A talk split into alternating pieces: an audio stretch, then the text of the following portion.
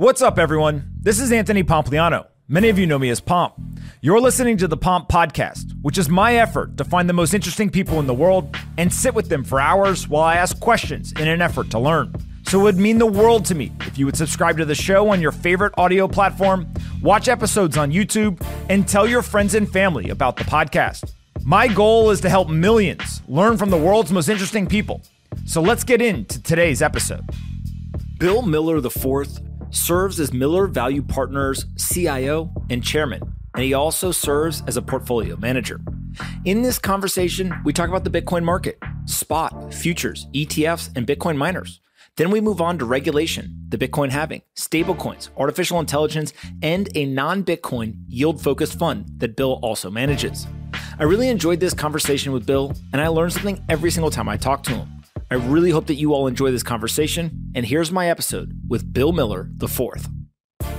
Anthony Pompliano runs Pomp Investments. All views of him and the guests on his podcast are solely their opinions and do not reflect the opinions of Pomp Investments. You should not treat any opinion expressed by Pomp or his guests as a specific inducement to make a particular investment or follow a particular strategy, but only as an expression of his personal opinion. This podcast is for informational purposes only. Today's episode is brought to you by Base. Base is making it their mission to bring a billion people on chain. What exactly is Base? It's a layer 2 offering a seamless experience for both builders and users. With near zero gas fees and rapid transaction speeds, Base is shaping the future of the on chain world. Base is a canvas for everyone with hundreds of apps in the ecosystem, whether you're an emerging creator, a seasoned developer, or someone exploring the on chain space for the first time. Base is designed to bring your ideas to life. So if you're looking for a platform where the future of on chain is being built daily, Base is your destination. Join in and make on chain the next online. Learn more at base.org or follow along on Twitter at buildonbase. Again, that's at buildonbase to see cool things to do on chain every single day. Today's episode is brought to you by Trust and Will.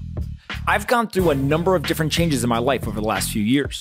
I got married, I had a kid, and I had to start thinking about how could I ensure that my wife and my child would be okay if anything ever happened to me. That's where trust, wills, and estate planning come into play. Now, most people, what they do is they get introduced to a friend, an uncle, or someone in their local community.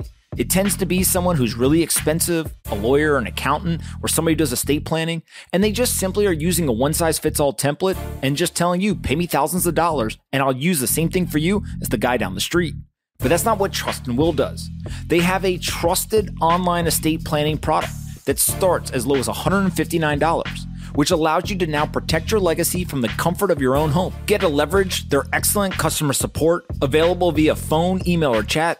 They have thousands of five star reviews and a rating of excellent on Trustpilot. It takes most people 20 to 30 minutes to complete their estate plan with Trust and Will. And not only that, but if you go to trustandwill.com slash pomp, you'll get 10% off. Plus, you'll get free shipping of all your estate planning documents. So go to trustandwill.com slash pomp and make sure you get an estate plan in place. Whether it's for you or one of your loved ones, having a trust and or a will can literally be the difference between someone being taken care of and someone not. Go check them out today at trustandwill.com slash pomp. All right, guys, bang, bang. I've got Bill here with me. Uh, Bill, you have two jobs. You got two lives. you uh, do public market uh, security selection, and then uh, you also are a Bitcoiner. Um, I- will leave it to people to guess which one uh, uh, you enjoy more, or uh, or which one they oversee with you more. But um, I thought we could start talking about Bitcoin first. And it seems like the Bitcoin market, obviously, there's a lot of exuberance. price has risen 150, 160 percent year to date, um, but it's still down, you know, 40 percent or so you talk with folks in the traditional financial system more so than many of the guests who come on the show. What are you hearing? Are they excited about it? Do they even know the price has gone up? Uh, do they care at all? I think a lot of traditional financial investors actually own Bitcoin personally and maybe not in their professional products for a variety of reasons. There's certainly awareness of it. I don't know how many are, well, I'll tell you, very few are as heavily invested as we are. But it's there's there's an awareness there's still a hesitancy there's still a fear that you know there's an axe eventually going to fall there's all kinds of fears that have been the same roughly since the launch of bitcoin and, and its um, spot on people's radar. And the interesting thing to me is you could have made any of these arguments that are still the big fears out there about Bitcoin five years ago, 10 years ago, when Bitcoin was at 100, 200, 500. None of them would have made you any money. You're just sitting on the sidelines. So the way we got into it was, you know, it's, it's traditional portfolio risk management, which is we said, wow, this could be really, really big one day. I mean, still from even from this market cap and level, it still could be absolutely enormous. So how do you invest in that? What's the right way to do that? Well, you put a very small percentage of your portfolio in it and you watch it and see what happens. And that's what we did. And we, and the more work we did on it, you know, we actually have added to it personally along the way. Um, and now it's a very big part of our portfolios personally. Now, when you think about that small percentage and it could become big, I think there's two ways to look at it. I know people who put a little in as it went up, they sold and they were taking their profits. Um, you guys did the opposite. Why did you put more in as the price went up versus just taking the profits and going and reallocating it somewhere else?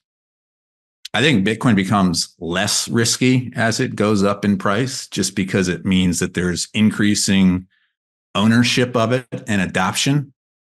And the broader that adoption is, not only in the US, but globally, the less likely it is to go to zero because it's on everyone's radar screens. People care about it. They're paying attention to it. They want to own it. And so the broader the, the adoption is, the less risky it is.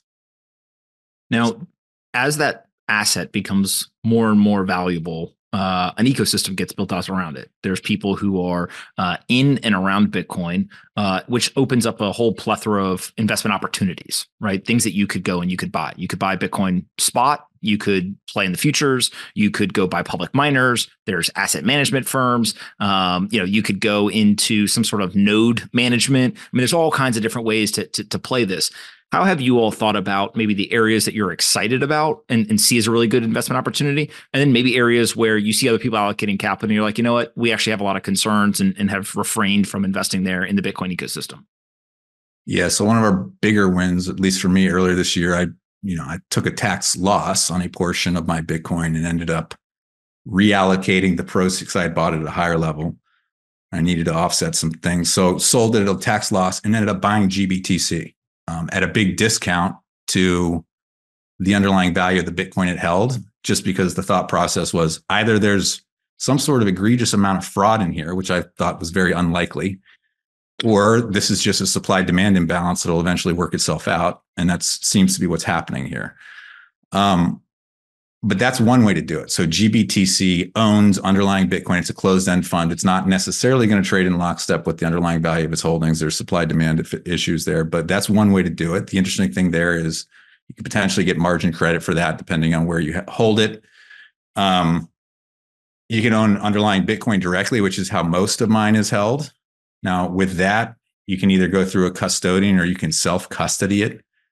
I currently have it at a variety of uh, custodians, but at the end of the day, for me, I think you need to eventually be looking toward that self custody. If you look at what's going on from a regulatory perspective right now, and you look at the theoretical underpinnings of the why you own Bitcoin, you need to be able to self custody and get that. So I'm working towards that. I'm having some discussions now. Um, we want to eventually get there. I'm intrigued very much by this BitKey situation just released by Jack Dorsey so he's a very trusted voice and party in the ecosystem. So that's super interesting.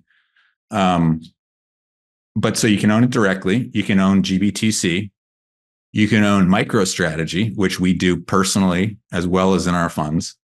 Um, the thought process on MicroStrategy is a little uh, more broad than just Bitcoin in and of itself, because if you look at what Michael's doing there at the helm, he obviously understands math very, very well. And when the shares trade above the enterprise value of the firm, trades above the intrinsic value of the core business, plus the underlying value of the Bitcoin holdings, what I think he's going to keep doing, it's been a pattern so far, is he's selling shares when it trades above that.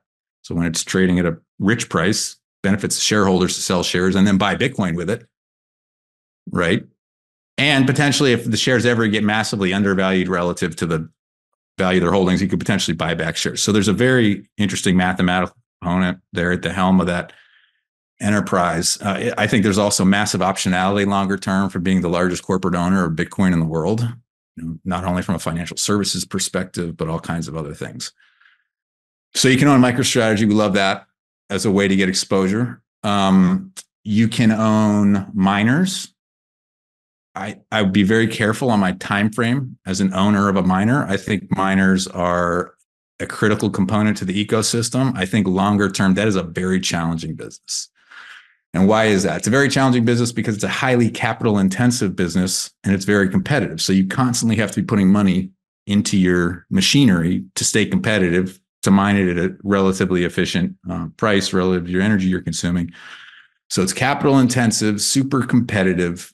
Um, and also the subsidy goes down every four years for the business for what you so the price is naturally declining for the business the service you're providing which makes it a very tough business to operate in longer term. Now when bitcoin goes up they're going to trade like turbocharged bitcoin so they're going to be bitcoin beta i think longer term again it's a very challenging business and i'm certainly thankful for the services they provide and there always will be a provider of the service too because there's always someone that's looking to uh, it's it's able to buy a machine on the cheap and plug it in somewhere on their cost advantage energy so you know there's the amount of computing power securing the Bitcoin network's never been higher. That's going to be a trend that should continue almost indefinitely.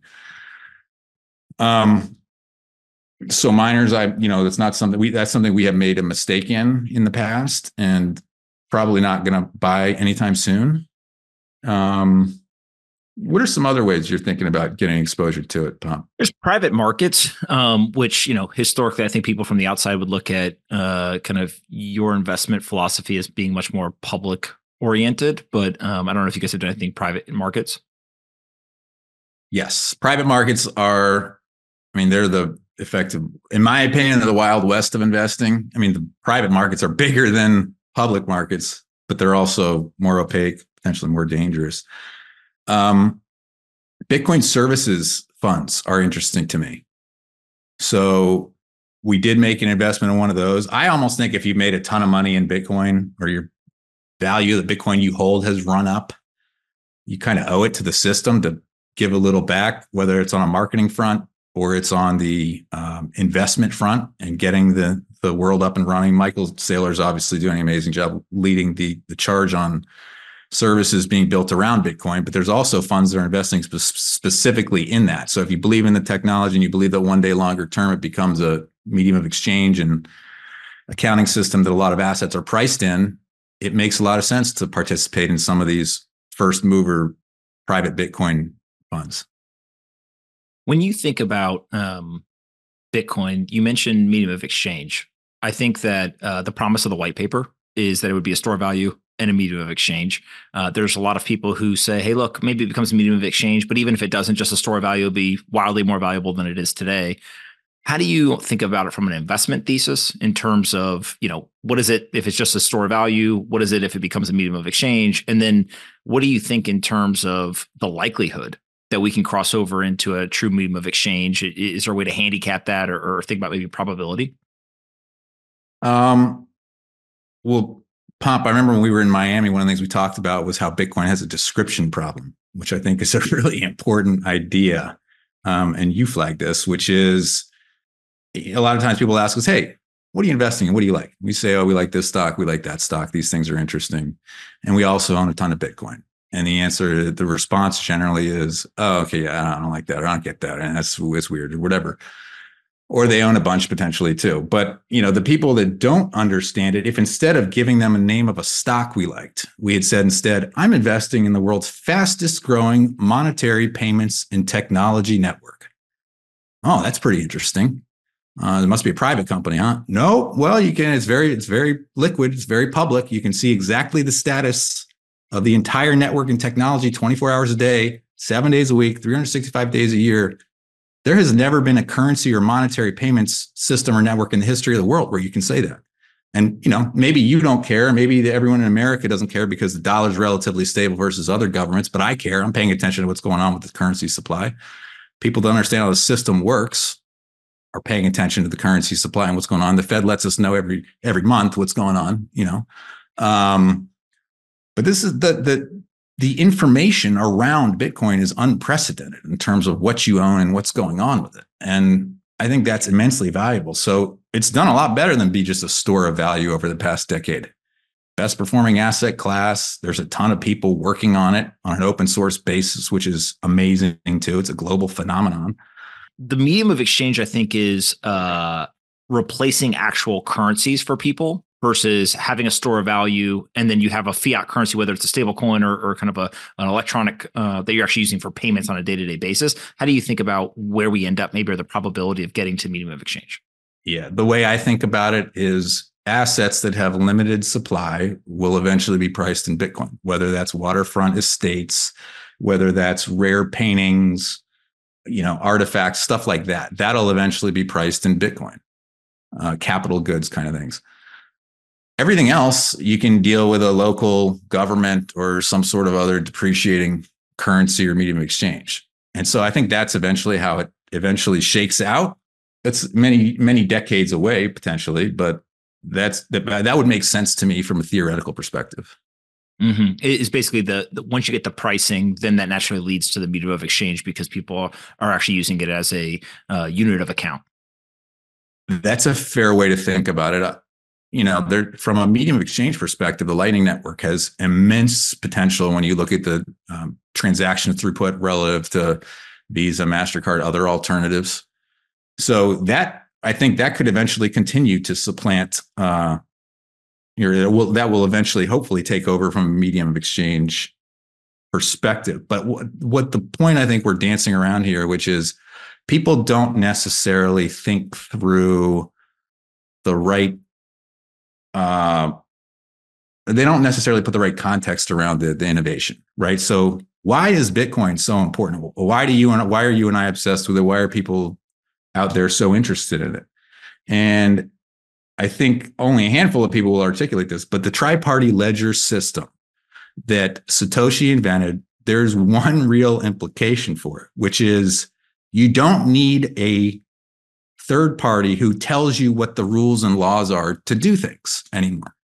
Because there is now it, effectively, um, that's what fiat means. It's because I say so.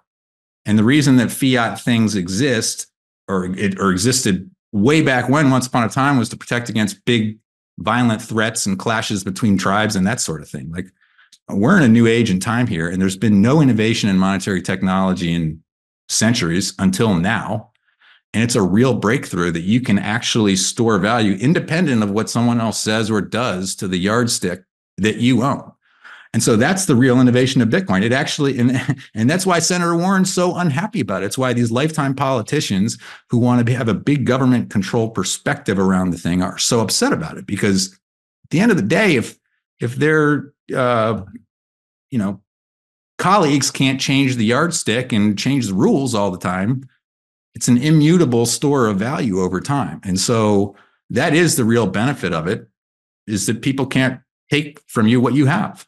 When you think about uh, some of the threats to Bitcoin, I, I think of um, there's technology, right? You still got to write software, still got to maintain the software. It's got to work, if you will. Um, but probably the one that most people would point to currently is regulation. Um, and really, I think US based regulation. How are you viewing that, both as uh, maybe getting clarity in the market, but also as a potential obstacle or friction uh, for Bitcoin specifically? Well, other than politicians that are nervous about their jobs potentially longer term, I don't know if there's a huge constituency that wants to shut this thing down. I mean, so that's one way to think about it is who's actually against this? I don't know. Number one. Number two, the government has sold at current market values tens of billions of dollars of Bitcoin to its citizens. So can they do that and then turn around and say, nope, sorry, this is illegal? I mean, sure, but that's that's some crony stuff, right? Like we hope the US doesn't work that way. Um, also, if you look more broadly around the world, the trend is positive unless you live in a dictatorship, right? I mean, El Salvador, now in Argentina, you've got a pro Bitcoin president. Um, Japan is talking about lower regulation. Germany, so uh, everywhere around the world, the trends are very, very positive. Um, it's a. You also hope that the U.S. gets it right, right? Like generally speaking, from my perspective, the U.S. is fantastic because they get most things right. The system of governance is better than in other places. And you hope that the system understands that technological innovations, such as the one, such as the context I brought up earlier, should not be stifled and shut down. I mean, that's just depressing to even think about. So we got to, we all, it's on all of us to comment on this FinCEN proposal, let people know what we think, and get our voices out there. So that's next on my list. When we see maybe the threat of companies in the US saying, hey, if the regulation doesn't get clear, if I can't operate my business here, I will go abroad.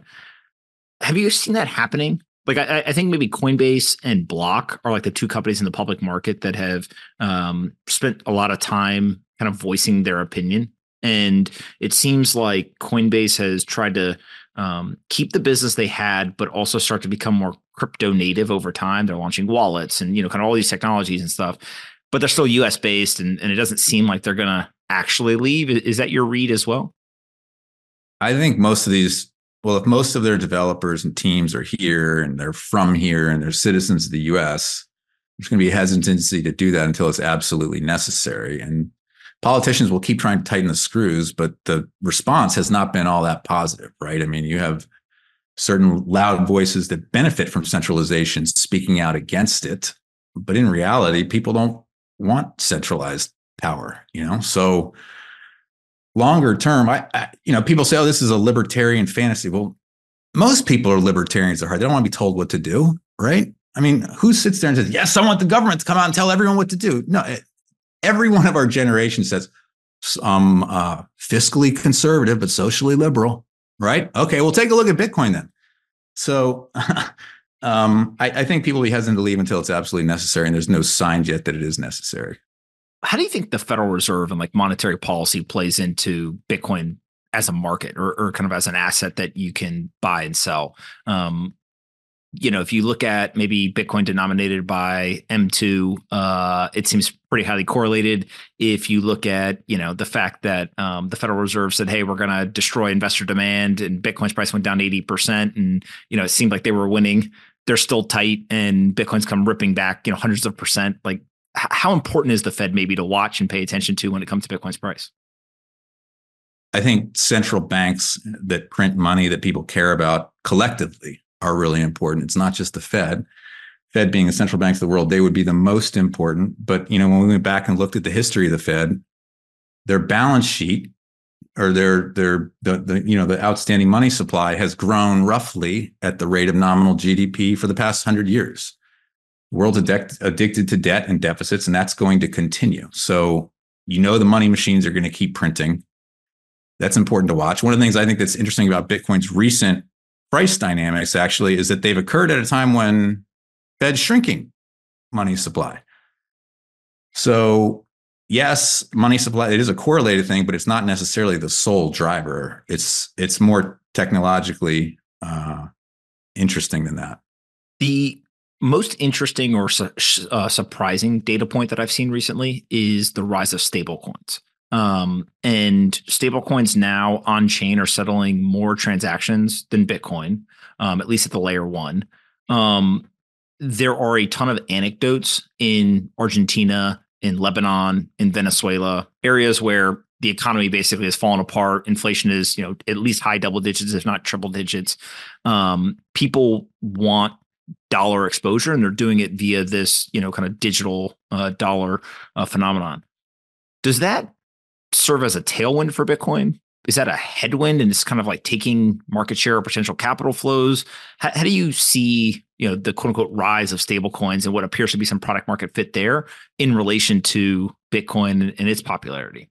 Stablecoin is just another fiat idea, right? It's because some central entity says it's worth this, it's worth this.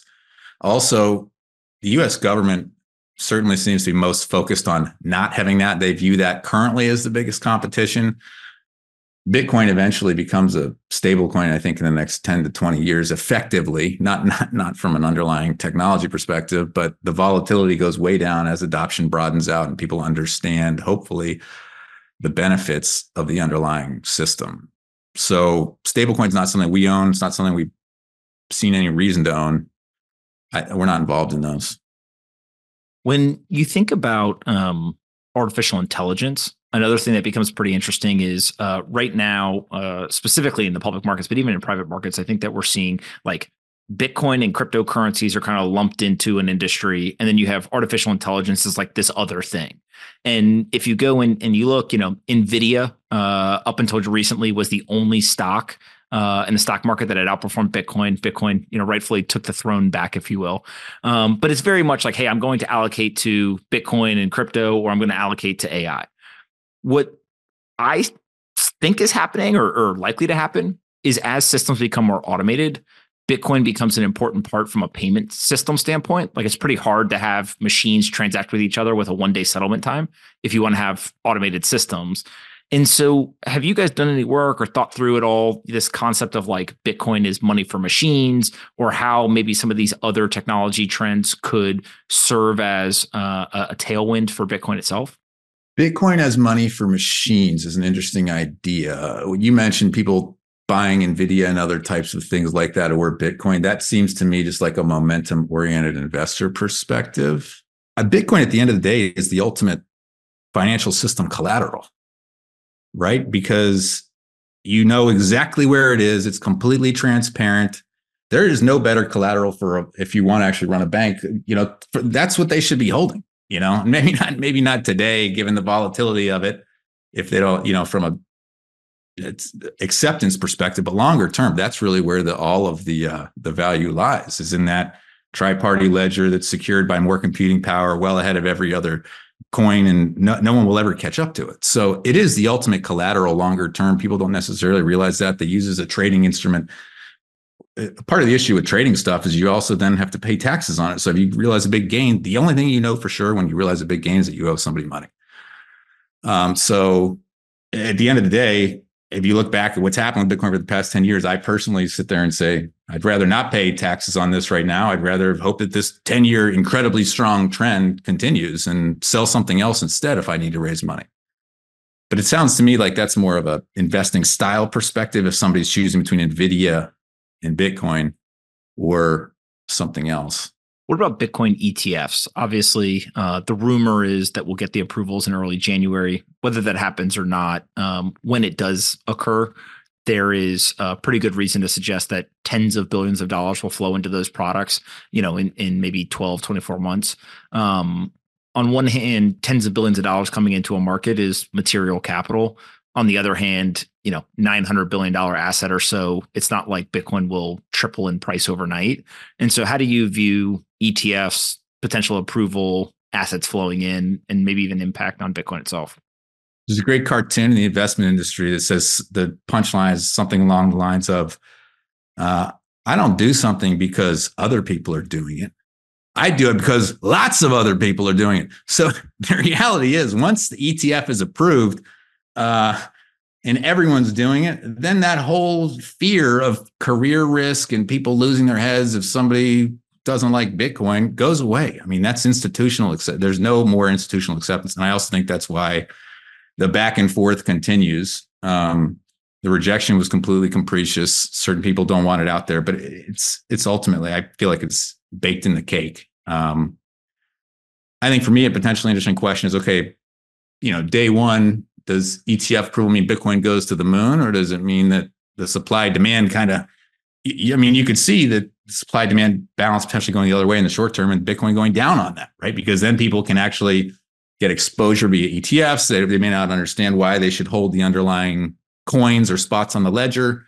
They may sell that to buy the ETF. Who knows? But at the end of the day, long term ETF acceptance is a massive, massive tailwind for Bitcoin. The halving is coming. Uh, feels like you know Game of Thrones or something. Um, historically that has uh, preceded a pretty large run up in price. Um, some people think that it doesn't matter anymore. I probably would argue that uh, anytime you have a significant supply uh, change, and whether it's known in advance or not, it likely will have uh, some impact. How do you think about it? Is it as simple as halving occurs, price goes up, or is there more nu- nuance to it? There's not much more nuance to it. um, look, the reality is there's a strong underlying group of people that get the technology and they're not selling it. And there's a base level of demand. not only is there this strong base level demand, you have the speculators on top of it, and you have the growing adoption via the wallet numbers, as you pointed out in the past. Adoption is growing. So there's this growing base of demand. And then the marginal supply, all pricing happens at the margin. The marginal supply gets cut in half. What happens when the marginal supply gets cut in half? Only one thing the price goes up. I mean, unless the demand changes or the, the bottom falls out. So people always talk about markets are per- perfectly efficient. They're not perfectly efficient. And, you know, there is a catalyst every four years for Bitcoin. And it's not much more complicated than that, Pomp. That's it. When you see all these other coins that are becoming popular, people are talking about them, uh, they're getting capital.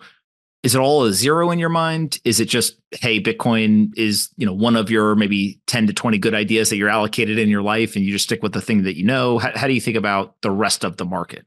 I think other coins, altcoins, are effectively venture capital by another name. That's it. It's just teams of people building new technologies that are untested, unproven, potentially very large if they figure it out and get all the wheels turning in the right way. Again, it goes back to what we were talking about earlier around contextualizing the what's and the whys of what we're doing here and the original invention. You look back at history, there's plenty of examples of technologies that eventually were improved upon, but the improvements ended up going in the, the dustbin because there's this element of path dependence, right? So as an investor, the ecosystem, the the computing power going into it, it's just so much larger and bigger with Bitcoin than anything else that at some point you go, okay, this is you want to be real. The reality is there's path dependence here, and Bitcoin is the winner. And so you can speculate on some of these other coins, and that doesn't mean some of them won't be huge. Most of them will be zeros you know, from an investment perspective, Coinbase is a really good way if you want a broad based exposure to do that because they're going to have their hand in all of these things. They're also giving themselves a good number of shares and diluting the shareholders every year, but that's fine.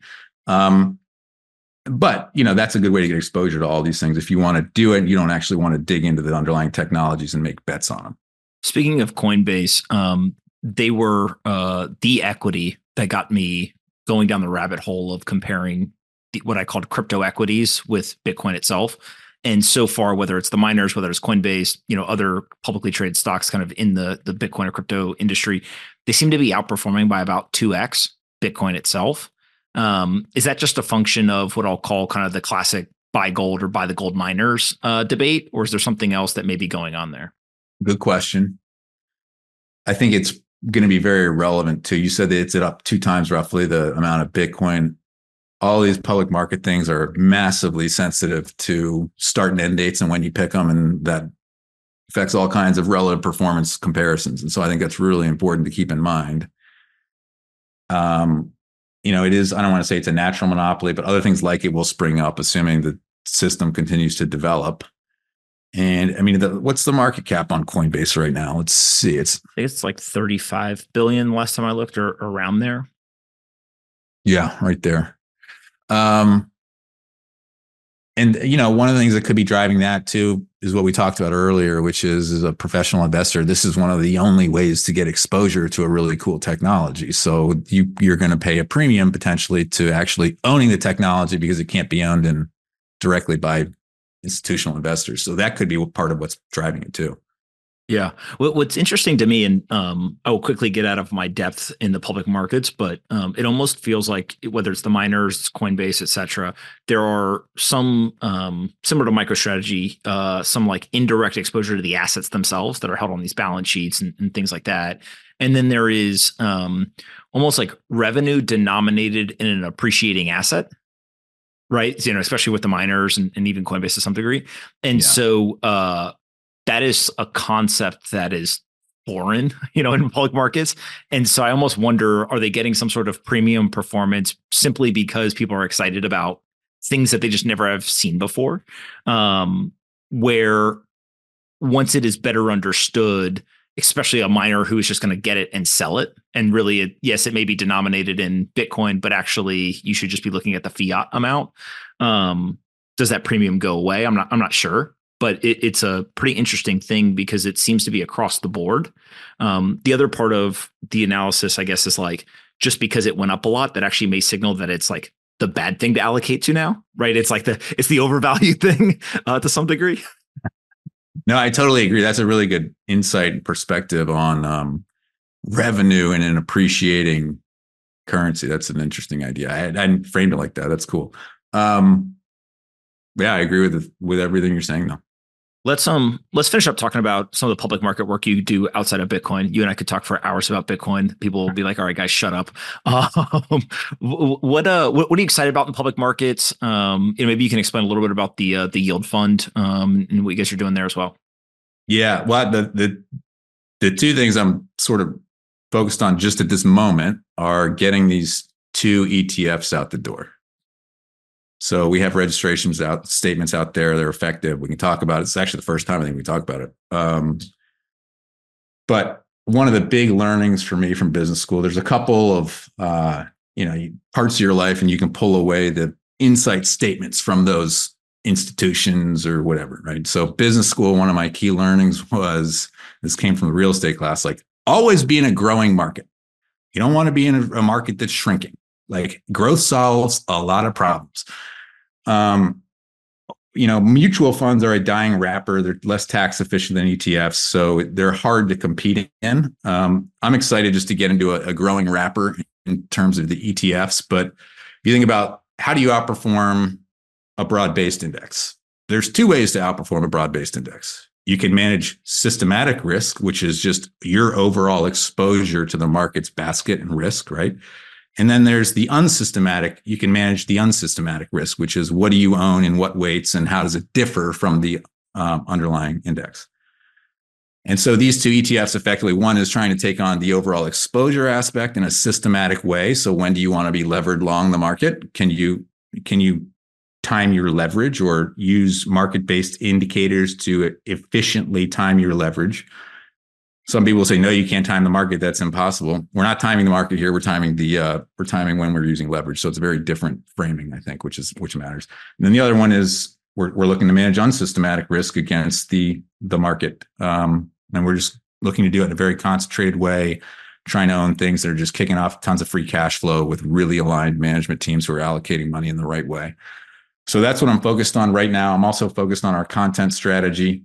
Um, excited to do more things like this podcast with you. We may be launching our own podcast in the next year, doing things once a month on markets generally. Um, my dad has actually expressed interest in being a co-host on that. So we're, we're excited about doing that. Um, hopefully next year. So content, getting these new funds out there. Um, and continuing to hopefully outperform our benchmark in in everything we manage. We're the largest investors in in every product that we manage and own, and that's what we're focused on. So excited about 2024. The Miller family, when if somebody externally said to me, "Hey, I know nothing about them. Uh, what's their deal?" I would basically say disciplined and highly concentrated. Like those are like two of the, the things I would immediately think of, um, which are both great uh, advantages, especially when you're right talk about concentration especially in the public markets because i think that that's something that um, obviously you know you, your dad doing it i think has been very well covered. And i, I get the sense talking with you uh, a couple of times that like okay this is in the genes and uh, you're not going to go buy you know shotgun half a percent across every fund and have a gazillion investments to manage. So h- how do you think about concentration today? I think what's interesting is if you were to look at you know my dad's portfolio his own personal account if you look at my personal account, they're just drastically more concentrated. Uh, even though we are the largest investors in all of our funds and we own them in size, they're still our personal accounts are far more concentrated than any of our funds or any financial advisor would say is prudent. Um, so, I, look, you no one got rich diversifying their portfolio.